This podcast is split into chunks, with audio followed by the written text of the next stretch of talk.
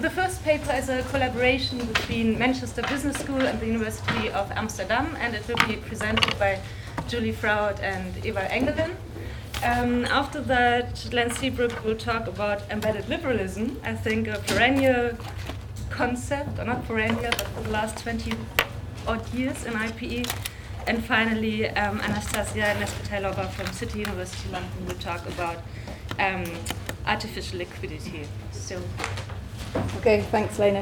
Um, I think the, the paper is, is unusual. Um, it's the first time Ewald and my team have written together. It's also slightly unusual for both of us in that we're presenting something that's basically conceptual, not empirical, and I start to feel a bit anxious about not having any tables or diagrams or any numbers at all. So you have to bear with us. What we're trying to do is to develop some um, new and hopefully stimulating ideas about financial innovation, its discourses, its processes, its significance. And it has relevance not only to the current state of the crisis, but also to the period before and hopefully to the period afterwards as well. So really we're interested in looking at how the term financial innovation has been used in recent years, and it's been used quite widely by different groups of people, by the media, by regulatory and policy um, discourses, by academics, of quite a surprisingly wide range.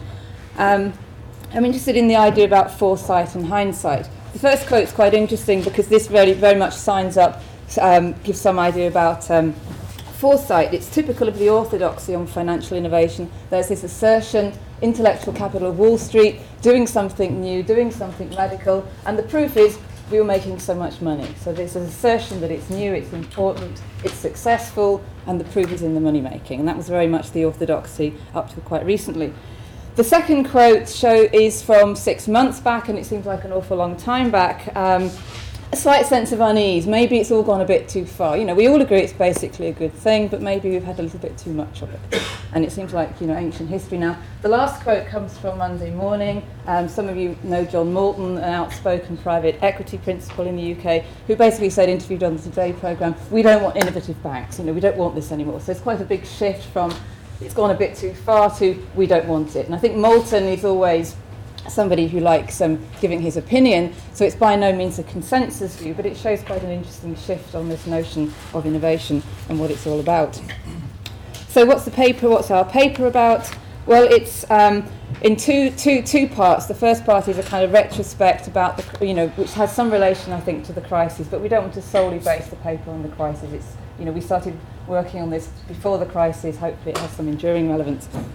But really interested in the idea of a crisis of innovation, which is what much of the public discussion is about, as much as a crisis, crisis for innovation, this whole sense. So is innovation itself now in crisis? Will innovation come through? What's going to happen next? So we're interested in the changing verdicts on financial innovation, and in particular this idea that we had too much of a good thing. Um, Then we'll then talk about some of the concepts of financial innovation in, in um, different areas of, of finance and social science. And then we turn to our sort of more, um, our argument about what is financial innovation about, how can we understand it in terms of a macro frame, some structural conditions, a meso field, the conjunctural opportunities, and micro-agency, where we're focusing on bricolage, not coming back to the theme for this conference, rationality. So that's what Ewald will be focusing on later on, and I'm going to talk about the, um, the first part. Okay, if we look at, um, say, the, the pre-crisis verdict on financial innovation, we get these kind of very, what's very familiar kind of justificatory narratives about financial innovation.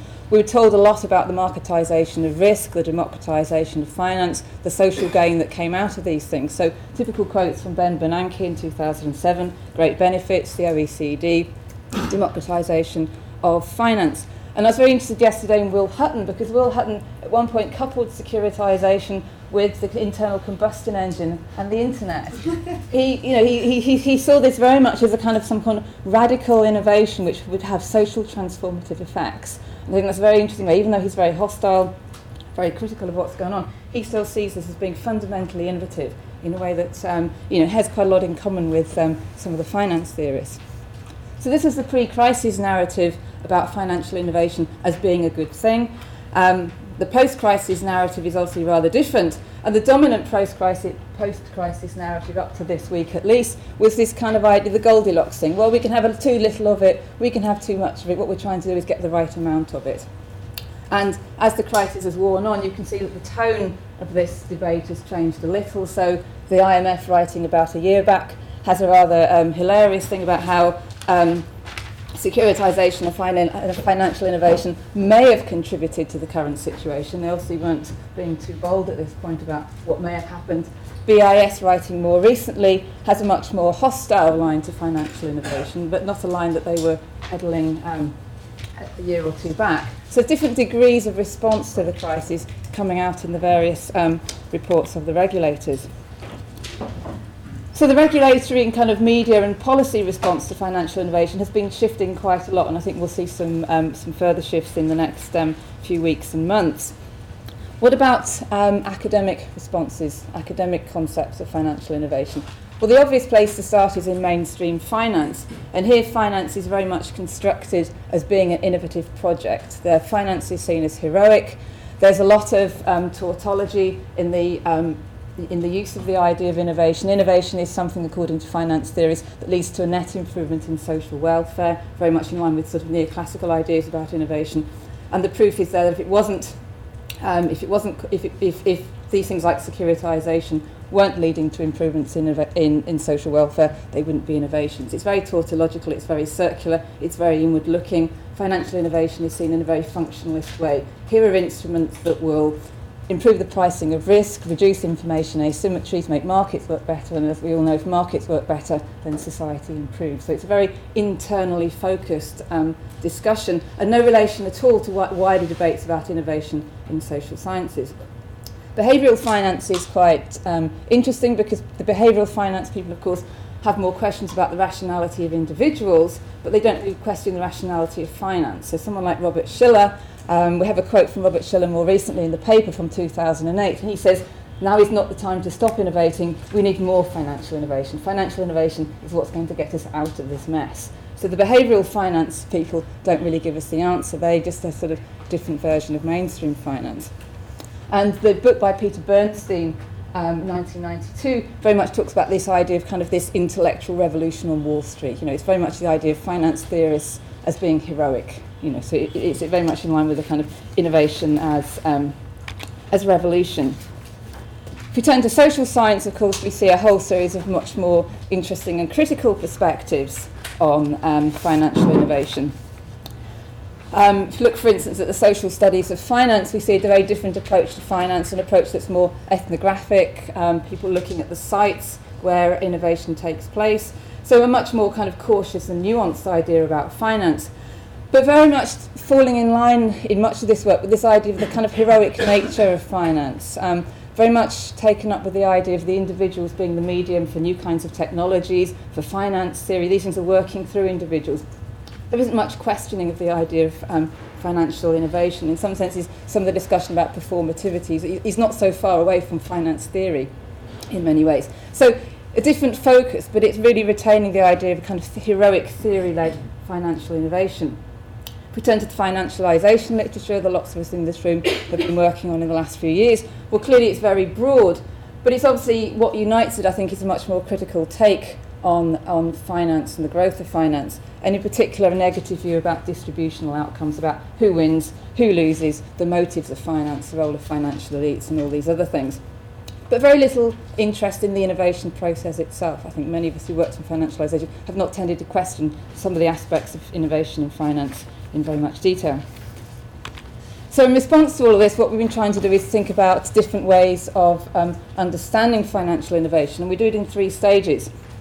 The first is to start with the macro, because we can't ignore this. But in some senses, the macro structural conditions are really a descriptive framework of what's been going on. And we could all around the room agree that there's been a series of things illustrated by this list in the last um, thirty years. The mobilisation of capital through deregulation, the privatisation of risk, the creation of mass, mass investors, this wall of money in the form of various funds, the role of technologies, which have an inf- different sorts of effects at the wholesale and the retail level.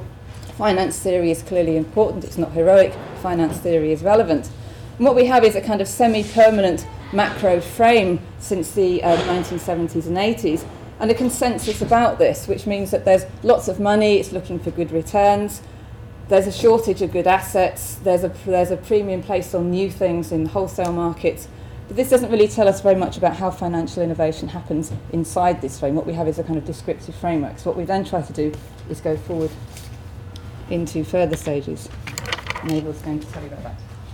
Thank you very much, Julie. Um, yeah, so we sort of on the basis of a large number of vignettes coming from business press, as well as sort of autobiograph bi bi biographical uh, depictions of traders in the field, we came up with the need to find a different take on financial innovation which steers in between these two sets of literature, doing away with the functionalist overtones as well as with the heroic overtones. And what we sort of stumbled uh, uh, uh, uh, across was, on the one hand, the need to identify a different set or different change of conjun conjunctures, which we call the meso field, Uh, as well as the different uh, forms of agency that are being enacted and played out within these uh, meso fields, and that is what we call the micro agency. We try to describe these different elements of financial innovation by building forth upon what could be called a Brodelian multi-layered conceptualization of historical time, as well as a more anthropological ethnographic take on uh, the practices that people actually use in order to find their way around in social reality. Um, let me talk first about the meso field, the conjunctural opportunities.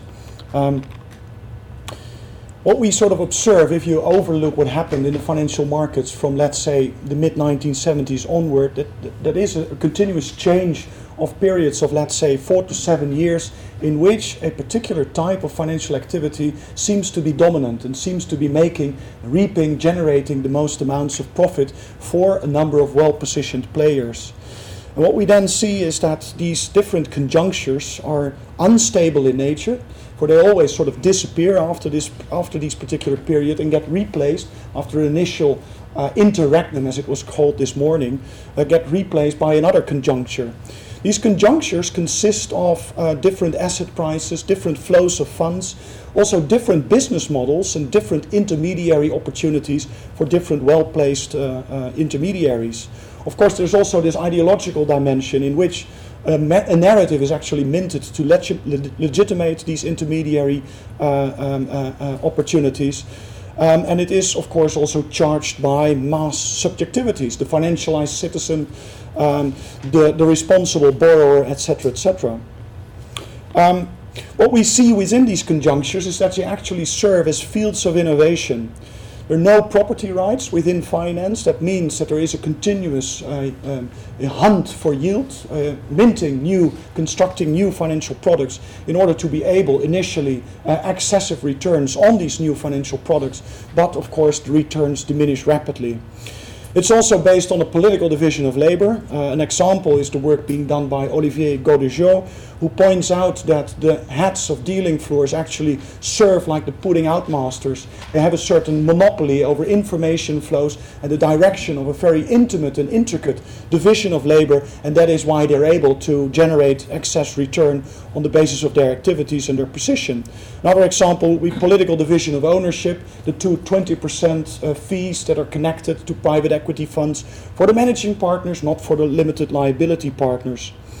Um, okay, the second part of which our take on financial innovation consists of bricolage, after Levi-Strauss, building up structures by fitting together events, Um, in contrast to science. So it's very much about arts, the arts of constructing new things from the ordinary and daily given. It is not about science.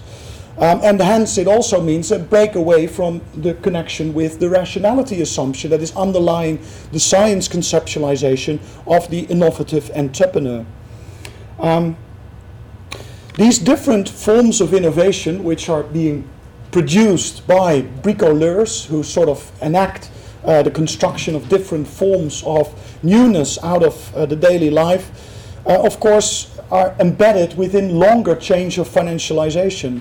We know that um, uh, the cap as is being described by the Capitalization of Everything paper by Andrew Leyshon and Nigel Thrift, that a lot of retail products actually serve as the feedstock of all sorts of more sophisticated financial products. Which also means, by the way, and it was mentioned this morning, a sort of blurring of the boundaries between retail financial markets and wholesale financial markets. Um, it is also built on very long chains which are highly fragile in nature, consisting of heterogeneous acts and different sorts of instruments. Um, the bricoleur as such, the, the, the innovative agent as such, is n no more than a node within this longer chain. Means that we can't sort of ex ante identify where particular innovations take place. It's a sort of ex post laudatory concept which we use in order to identify particular forms of innovation within highly uncertain financial conjunctures. I emphasize that already. It is about the art of bricolage. It's not science. Um, it is an assembly of different types of activity which are being put together either within dealing floors, within financial firms, or by individual agents. So what we actually see is that on the one hand, um, highly sophisticated uh, theorems and mathematical techniques which come from mainstream finance theory are being read and used in order to assess the value of different assets next to another trader who uses very simple technical analysis or who uses chartist techniques in order to determine different valuations of different sorts of assets. And sometimes these different traders are being brought together in order to come up with a more robust assessment of different values. So it's a mixture of the old and the new at the same time. Um, successful bricolage. In order to be successful, you have to come up with continuous adaptation. I already mentioned that there are no property rights, which means rapidly decreasing uh, returns on different forms of financial products. So you have to find the new, new thing, which might allow you for the next couple of months to reap excess, um, um, excess returns. This sort of hints at the importance of proximity, and that is indeed what we sort of observe. And we observe that financial, major financial centers are the locations where a lot of this sort of financial innovation activities takes place. Another striking observation that you can make from reading the newspaper and talking to these people is that the organization, the firm, the status of the firm is quite peculiar. For if you talk to bankers, it's obvious that what is, what is, what is worthwhile uh, of this banker is his clientele network, uh, his ability to sell financial products to this network that he has. And he takes that network if he moves to another firm. So even though he is an employee, formally he seems to be a sort of self-employed banker. We have a few banks, but we have a lot of bankers, and these bankers as such sort of uh, serve as individual banks. Um, Okay, so we sort of presented, and it's quite speculative, um, but it's born from, from, from outside of the, uh, the sort of unsatisfactory claims that are being made both by the critical literature and by mainstream finance about what financial innovation is. We have used a number of observations coming from newspaper clippings as well as autobiographical sketches of what takes place, interviews of course with practitioners in financial markets, and have sort of digested from that a new take on financial innovation, consisted of a frame, a larger political institutional setting uh, in which a chain of conjunctures take place, which is driven by basically bricolage on an individual and firm level. But what comes out of this? That is, of course, the question, for we're right in the midst of quite a severe financial crisis. So what kind of policy implications can you derive from that? And it's, of course, obvious, given the speculative nature and conceptual nature of the paper, that that is very preliminary. But one of the upshots that come from this take on financial innovation is that it is not a matter of more or less financial innovation. What we sort of hint at is that what is required is a very critical re deconstruction of what financial innovation is and where it is actually coming from. And that basically means that we sort of are very much in favor, if you want to think about regulation, then the upshot seems to be that you need to have, as was mentioned by Graeme Thompson, more flexible uh, firefighting forms of regulation which are able to respond to these different flurries of financial innovation and the conjunctures in which they take place. But also, and next to that, Uh, a return to a set of very basic questions which are quite existential basically in nature. How do societal formations generate and distribute the resources that are crucial for individuals and households to realize their life plans? That is basically the sort of question that needs to be asked. And within the current debates about the financial markets, that is a question that is not too often asked. Okay. by means of conclusion, what we've done, we've tried to get away from functionalist or heroic stances of uh, what is taking place in financial markets. We've emphasized a set of structural conditions, and in a sort of empirical descriptive sense, those conditions are well known for the audience in this, in this room. But what is new, according to us, is linking that to a particular chain of conjunctural opportunities in which well-situated agents use their bricolaging arts in order to generate profits which uh, serve the interests as they see them. So it's conjunctural opportunities on the one hand, and it is bricolage, the art of bricolage, on the other. And that results in a picture of financialized capitalism which looks like a sort of mobile, resourceful and fragile form of capitalism with, in which all sorts of forms of fractal um, causality are at play, and with all sorts of unintended consequences also of political bricolage. We aim to build upon this paper and this particular conceptualization um, of financial innovation in order to find out more about these conjunctures, the boundaries between these conjunctures, how the shifts from one conjuncture to the other take place. We want to do multi-sided ethnographic research in the actual practices of bricolage. Um, we want to know whether there is some sort of varieties of capitalism take on bricolage and financial innovation. Do we observe particular settings and what I mentioned about uh, major financial centers which serve as the locus of financial innovation does suggest that there are some institutional conditions which need to be present in order to be able to generate, generate these particular types of financial innovation. The third issue is related to outcomes. What kind of outcomes in terms of the distribution of burdens and benefits with which Uh, financial innovation is connected takes actually place, and how can we sort of come up with policy proposals which might allow us to uh, come up with a more equal distribution of these very same benefits and burdens. And that is of course also the fourth take that we have on financial innovation, the fourth thing that we aim to do. What kind of politics is required, and what, what kind of political opportunities can be identified in order to overcome the very unequal distribution of current burdens of financial innovation? Thank you.